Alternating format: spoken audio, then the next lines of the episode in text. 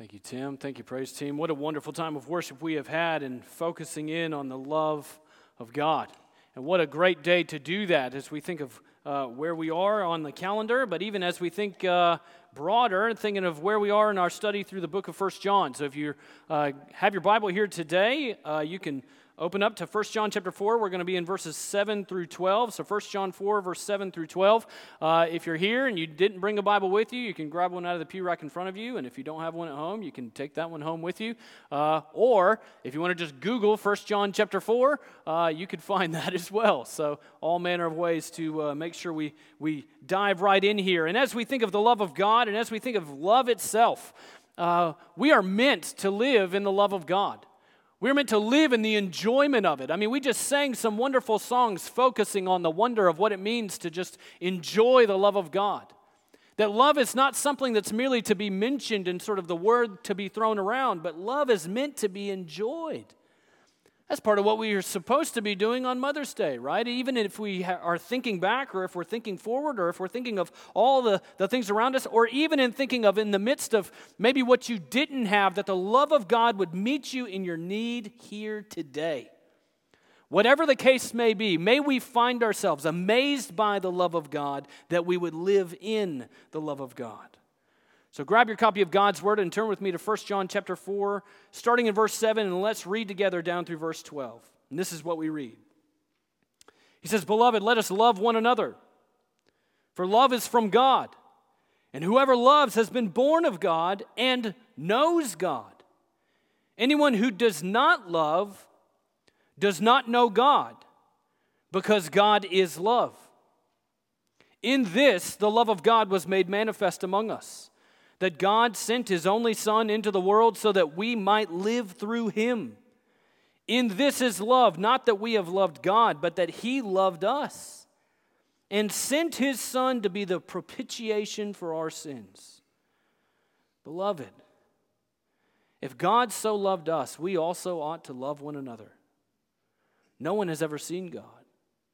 If we love one another, God abides in us, and his love is perfected in us. Let's pray together.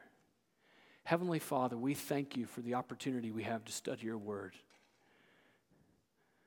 Father, as we think of love and as we think of all the many ways in which that word is used and the ways in which it is thrown around, Father, fix our eyes upon what you have done for us. That just as Tim said a moment ago, that the ocean of your love would just overwhelm us in the wonder of the depth and the reality and the reach and the scope of your great love for us would be so amazing that we could not help but run to you, that we would know, enjoy, and abide in your love forever. Father, stir each and every one of our hearts to come away today loving you more, and in so doing, loving one another well. And Father, we ask all of this for your great glory and in the name of our precious Lord and Savior, Jesus Christ. Amen. So, as we come into this passage, of course, we know that we're jumping right here in the middle, and it's always helpful to think of where we've been before. And I mean, you can think of the love of God as it's already been talked about repeatedly throughout First John, and that's been mentioned in several circumstances. We can talk about the confidence that we have before God because of what Jesus has done for us. And even last Sunday, when we talked about testing the spirits and living in discernment through the truth of what God has provided and walking in that and rejoicing in the fact that He who is within us is greater than he who is in the world. And what a wonderful victory declaration that is. And so it's right on the heels of that that we find ourselves reading, Beloved, let us love one another. Now, one of the things that's just enjoyable to read about First John are these repeated family terms. The ways in which he refers to the people of God, beloved, loved ones in the faith, those who know Jesus Christ as Savior and Lord, those who know and enjoy the love of God in Jesus Christ. Beloved, loved ones, let us love one another. And then when we read this and we remember where we are within the context, it's very helpful to think in the world of discernment, we are to display the character of God. That often in our interactions, especially when you start talking about discernment, things can get kind of ugly really fast. And so it's in the midst of that that we're thinking we ought to love one another and love one another well. And as it was helpfully unpacked, as we think about love, it's much more than emotion and it's much more than mere sentiment, isn't it? But the word that's used here is the word agape, and it's the sense of self sacrificing love, love that lays down its own life. And of course, as we talk about where we are on the calendar, and here it is, it's Mother's Day. As we think about Mother's Day, what is a common display for many people is you think about your own mother's love. And that your own mother's love, in many ways, went way, way, way beyond mere sentiment and emotion. Because there were a lot of times when, quite frankly, we were just unlovable people. But even more than that, it began long before that, right? I mean, mamas sort of rule the graveyard shift, don't they? And even so doing, they'll make it all the way through the graveyard shift and then face an entire day laid out in front of them. It's as though you think back about being a mama and you think of, you know, where this all went through. They're the, the smells special forces, right? Dealing with things that nobody wants to touch. They're the sort of diaper delta force with tactical precision getting in there and, you know, dealing with things that make most normal people just freak out. They're able to handle with such precision and calm care. It's crazy to think that a mama can get, you know, all of her children ready to go anywhere faster than a man can shave his face. It's amazing. And we look at all of these things and we're like, this is astounding. And if you had a good mama, you know that her love was an enduring love. It was a self sacrificing love. It was not self exalting. And in so many ways, we learn love in that way. And so he's using this word here let us love one another. Let's love each other like that. Let's get it right within the household of God, within the family of faith. Because we know good and well that if you love well at home, you're going to love your neighbor too. Let's start here. Let us love one another. But why? It's like we, we approach this and we want to ask, well, the question, like a little child, well, well, why should I? Why, why should we? Well, for love is from God. And whoever loves has been born of God and knows God. Now, love in the agape sense is from God. Now, we can't stand here and say that unbelievers don't love their children, they do. But the intent and the source of the love is different. Christian love is distinct in the sense of its glory and its honor directed to God Himself. It, it draws from a different source and thus brings about different results. He says, Love is from God. Real Christian love is sourced in who He is and what He's done for us. That's why we're constantly looking to Him to understand and define everything as it relates to the ways in which we use these words, and this one in particular that pure sources matter. Now, I don't know about you, but if you were to, you know, if you were to hand out water bottles here today and somebody said, "Well, this water is 80% pure," would you drink it? You'd be like, "I don't think so," right? Or if somebody walked up to you and said, "Well, this water bottle only has 1% filth in it," Be like, keep it, thanks. Pure sources matter, don't they? We want to draw from an, a pure source, one that's not defiled in any way, shape, or form. And it's only from God Himself that we can find that pure source. It's not sourced in our emotion, it's not sourced in our own ideas, it's sourced in God Himself. And that how you love displays who you trust. He says, Whoever loves has been born of God and knows God. Born of God in the sense of being born again, that you were dead in your trespasses and sins and you're made alive in Christ Jesus. You are His child through faith in Jesus Christ. You've been adopted into the family of faith through faith in Christ, crucified on the cross for your sin and risen from the dead. Born of God in the sense that the Heavenly Father looks and says, That's my child. New heart, new desires a longing for holiness and a longing and enjoyment of His grace, that yourself has been dethroned and you're new in Him. And in your being, you bear a striking resemblance to the family to the Heavenly Father. One clear display of genuine salvation is love for one another.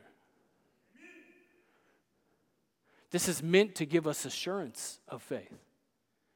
This is meant to encourage us in the faith. That whoever loves has been born of God and knows God. Evidence of his influence in your life, that it's meant to comfort you and encourage you in the genuineness of your faith. But as you read this, just even this singular verse, is this what's on display in your own life? Does your life bear a striking family resemblance to the one who loved you through the cross and out the empty tomb?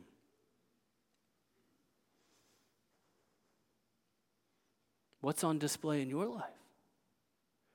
Beloved, let's love one another. He goes on to say it in another way in verse 8. He says, Anyone who does not love does not know God because God is love. That love is a display of the truth of God at work in us, evidence of knowing Him. And that our interaction with the Lord involves love, right? Many of us came to faith in Christ through what? Through the sharing of the love of God, right? We uh, our first interaction with the gospel probably started with John 3:16. Right? And then we start to unpack the gospel and we find all these expressions of love. We could quote Romans 5 8. God demonstrates his own love for us in this that while we were yet sinners, Christ died for us, that our initial interaction runs right through his love. But it's not as though we have this one singular experience of salvation and experience his love there and, and that's it. No, we're brought into the family and then his love just goes all over the place. His love just runs through our marriages and runs through our uh, parenting and runs through your life as a child and runs through your life in, in family, runs through your life as a single person in all these areas. And you start to love the unlovable. Why? Because that's what Christ did for you. And that's what Christ did for me. We ought to look for love as a vital sign of genuine faith. And see, he's not being vague here. When he says anyone who does not love does not know God, he's not just saying you can love anything and therefore you know God. You can't say, well, I love bacon, so therefore I love God. Like, that's not how this works. He's not being intentionally vague here, he's being very specific. Love for Him, love for the Lord, love for who He is and what He has done. Love in the fact that He has worked in you and that you love Him because He first loved you. Anyone who does not love does not know God.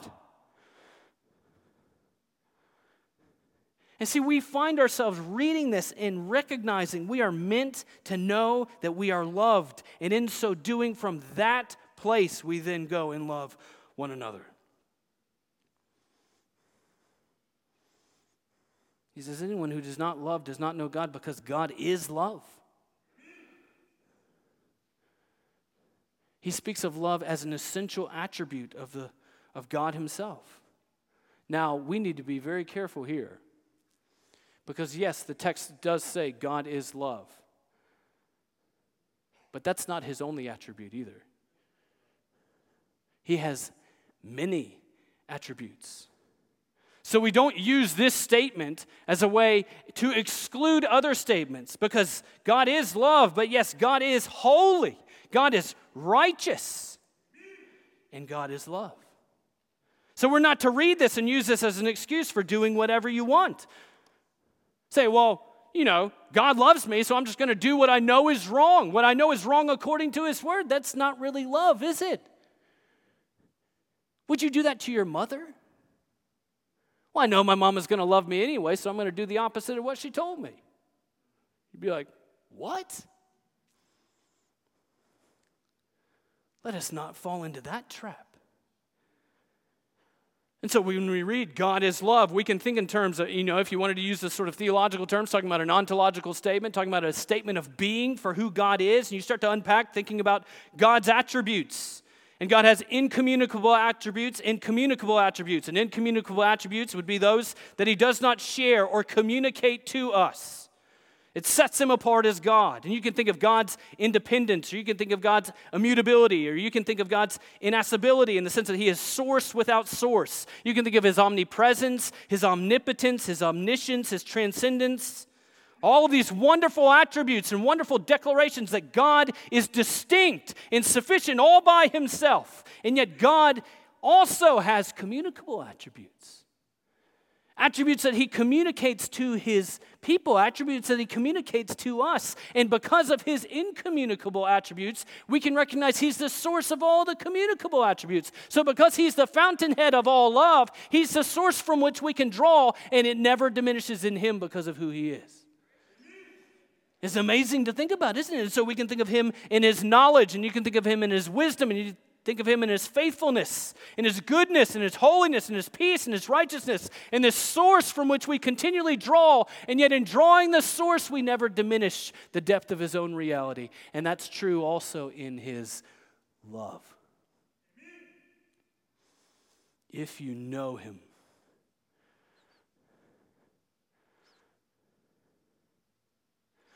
you know his love. And your love his love has shaped your life. And see what he's getting at here, not only in talking about God is love and speaking of his being, but also in referencing back to that we have been born of God, that whoever loves has been born of God and knows God. He's dealing with the reality of the fact that this is not just about shaping human behavior. We're not referred to as human doings, are we? We're human beings and that out of who we are will come what we do.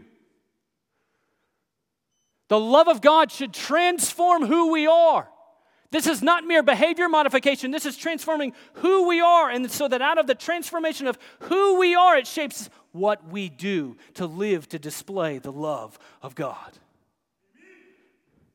Because it displays who you are in Christ and whose you are in Christ.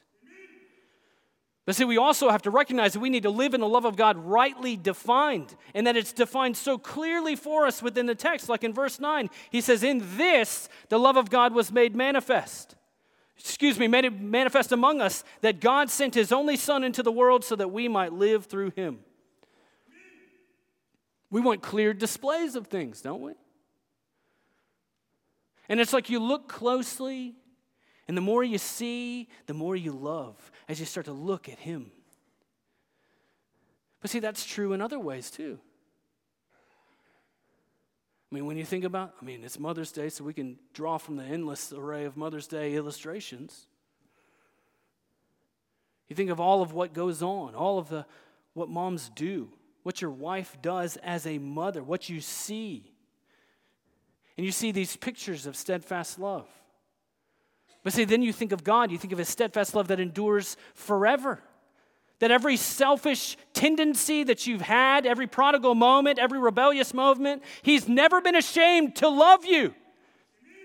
And he loved you enough to get involved in the mess, to deal with our pride and deal with our lust and deal with our idolatry and deal with our covetousness, to redeem us and rescue us. In this, the love of God was made manifest among us. We need a clear display.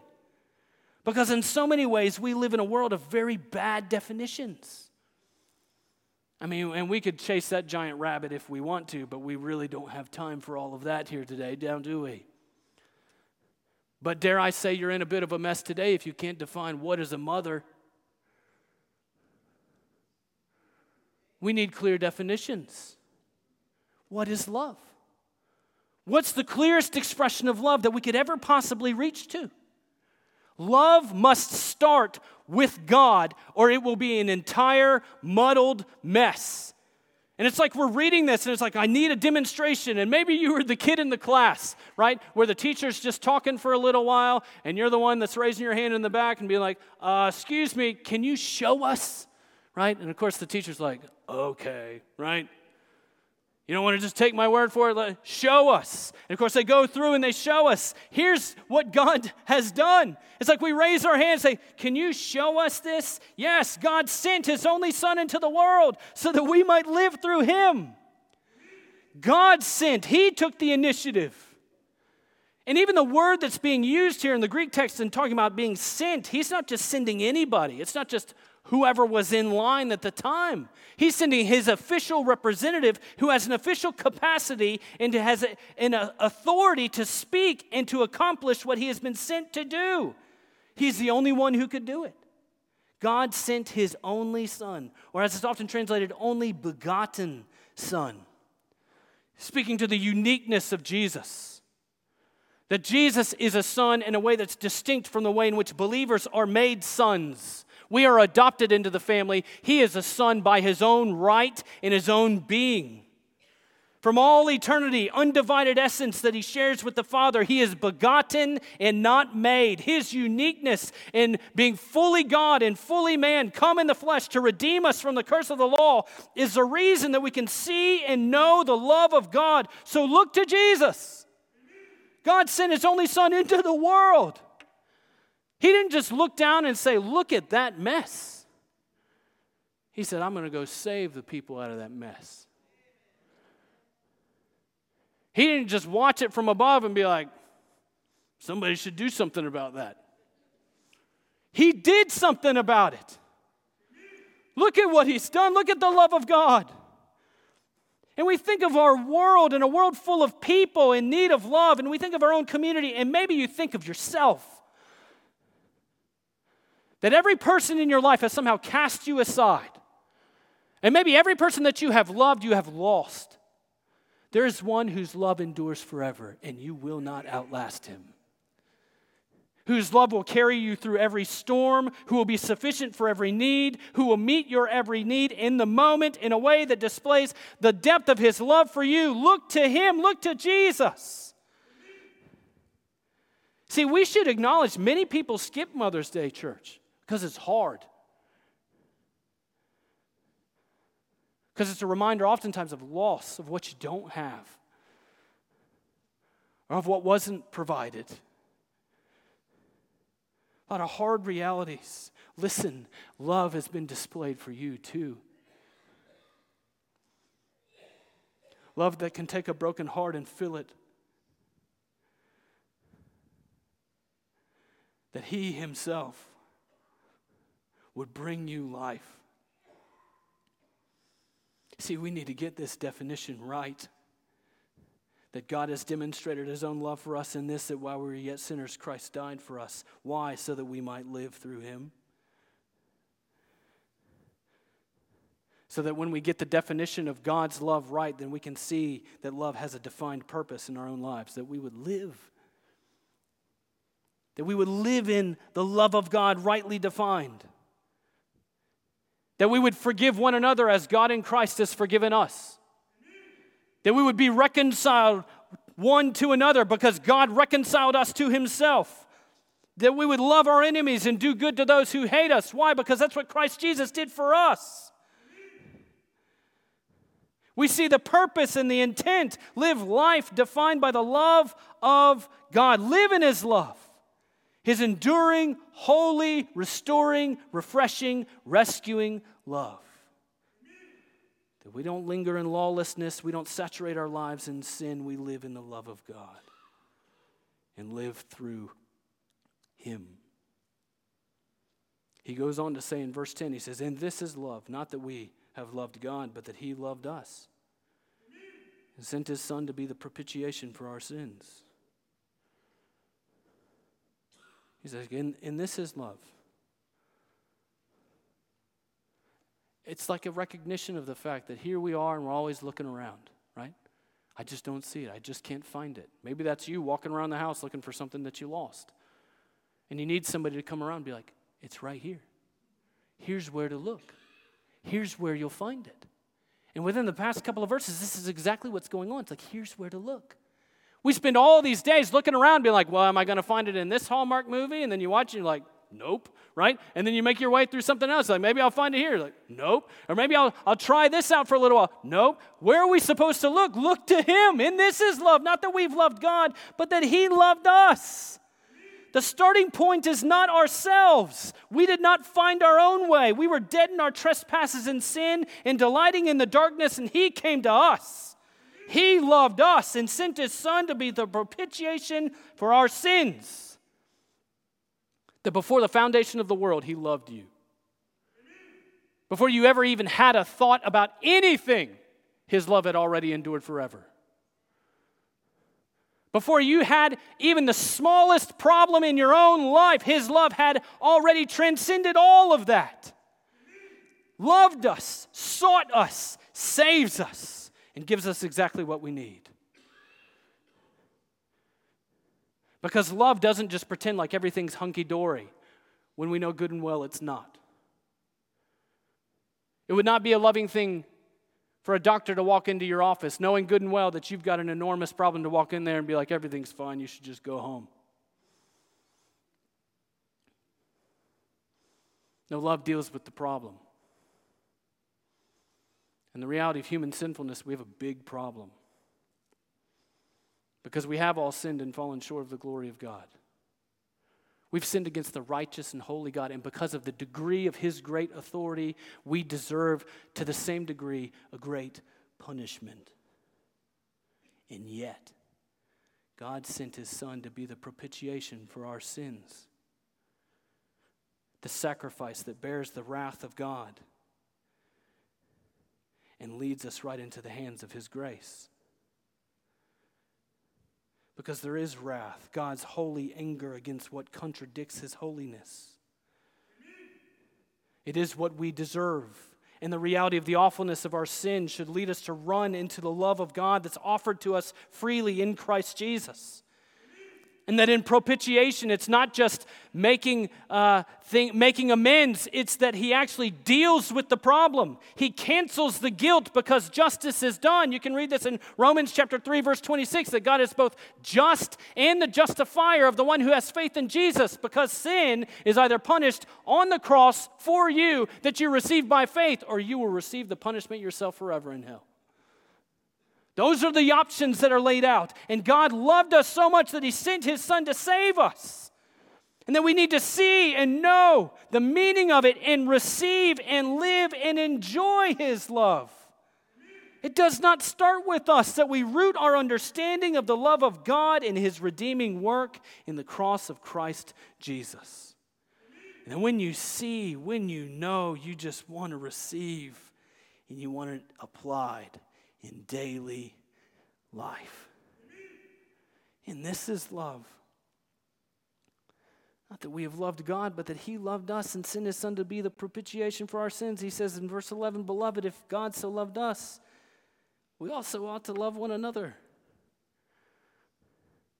Beloved, loved ones, if God so loved you, and He has, if you can just slow down a minute and just behold His great love and be amazed at it.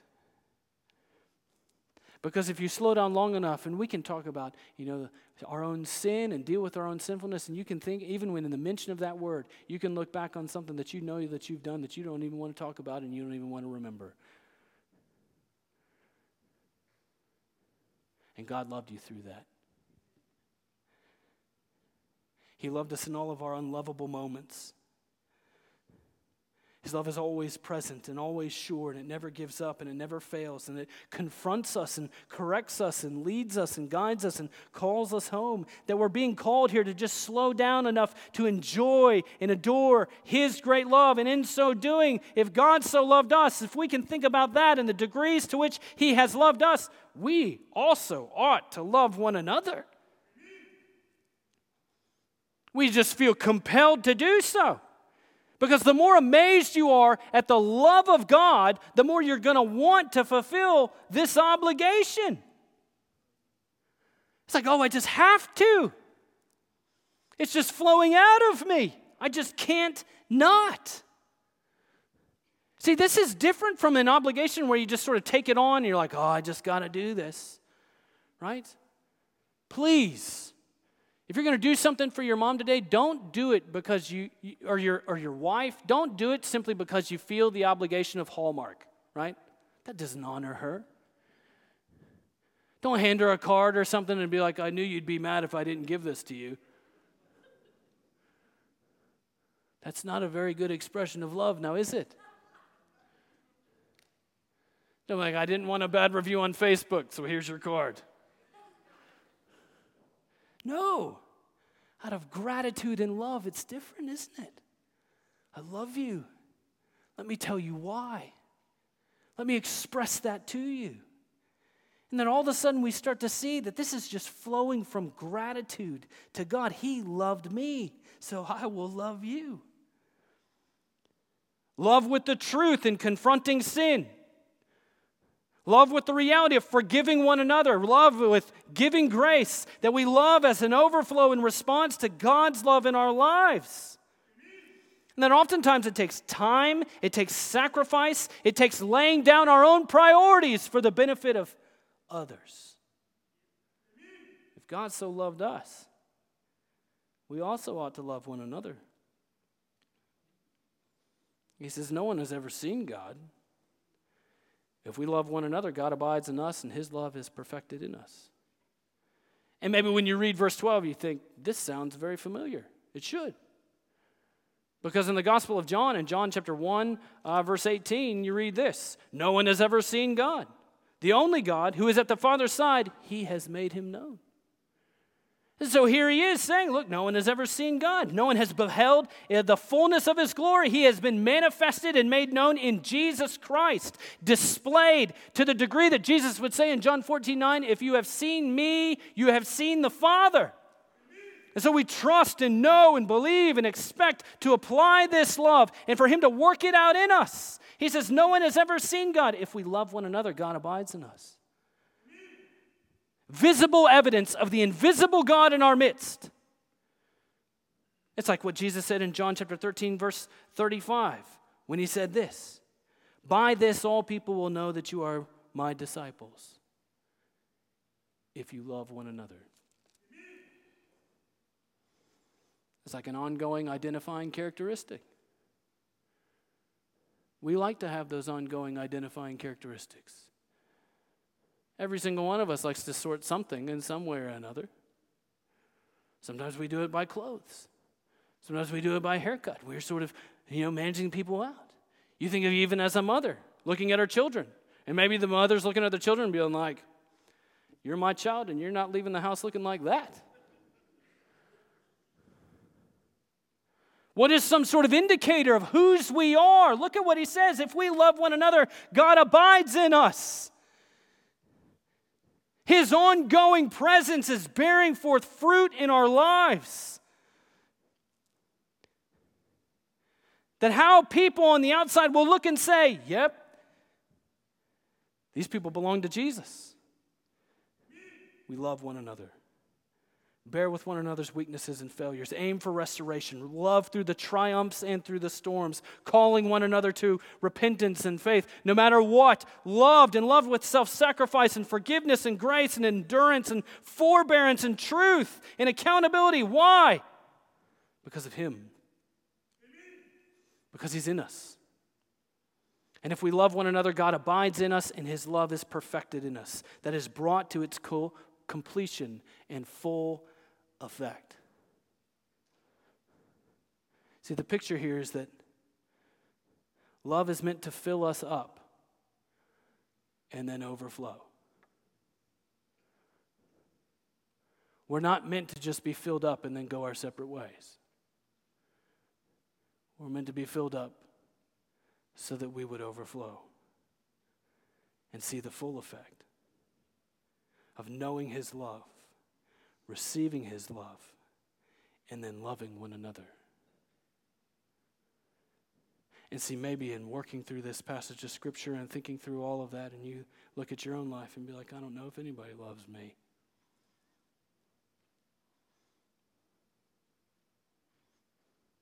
He does. Maybe you're here this morning and you're wondering what in the world is going on in your life, and it's like you're trying to, to draw love from a dry well.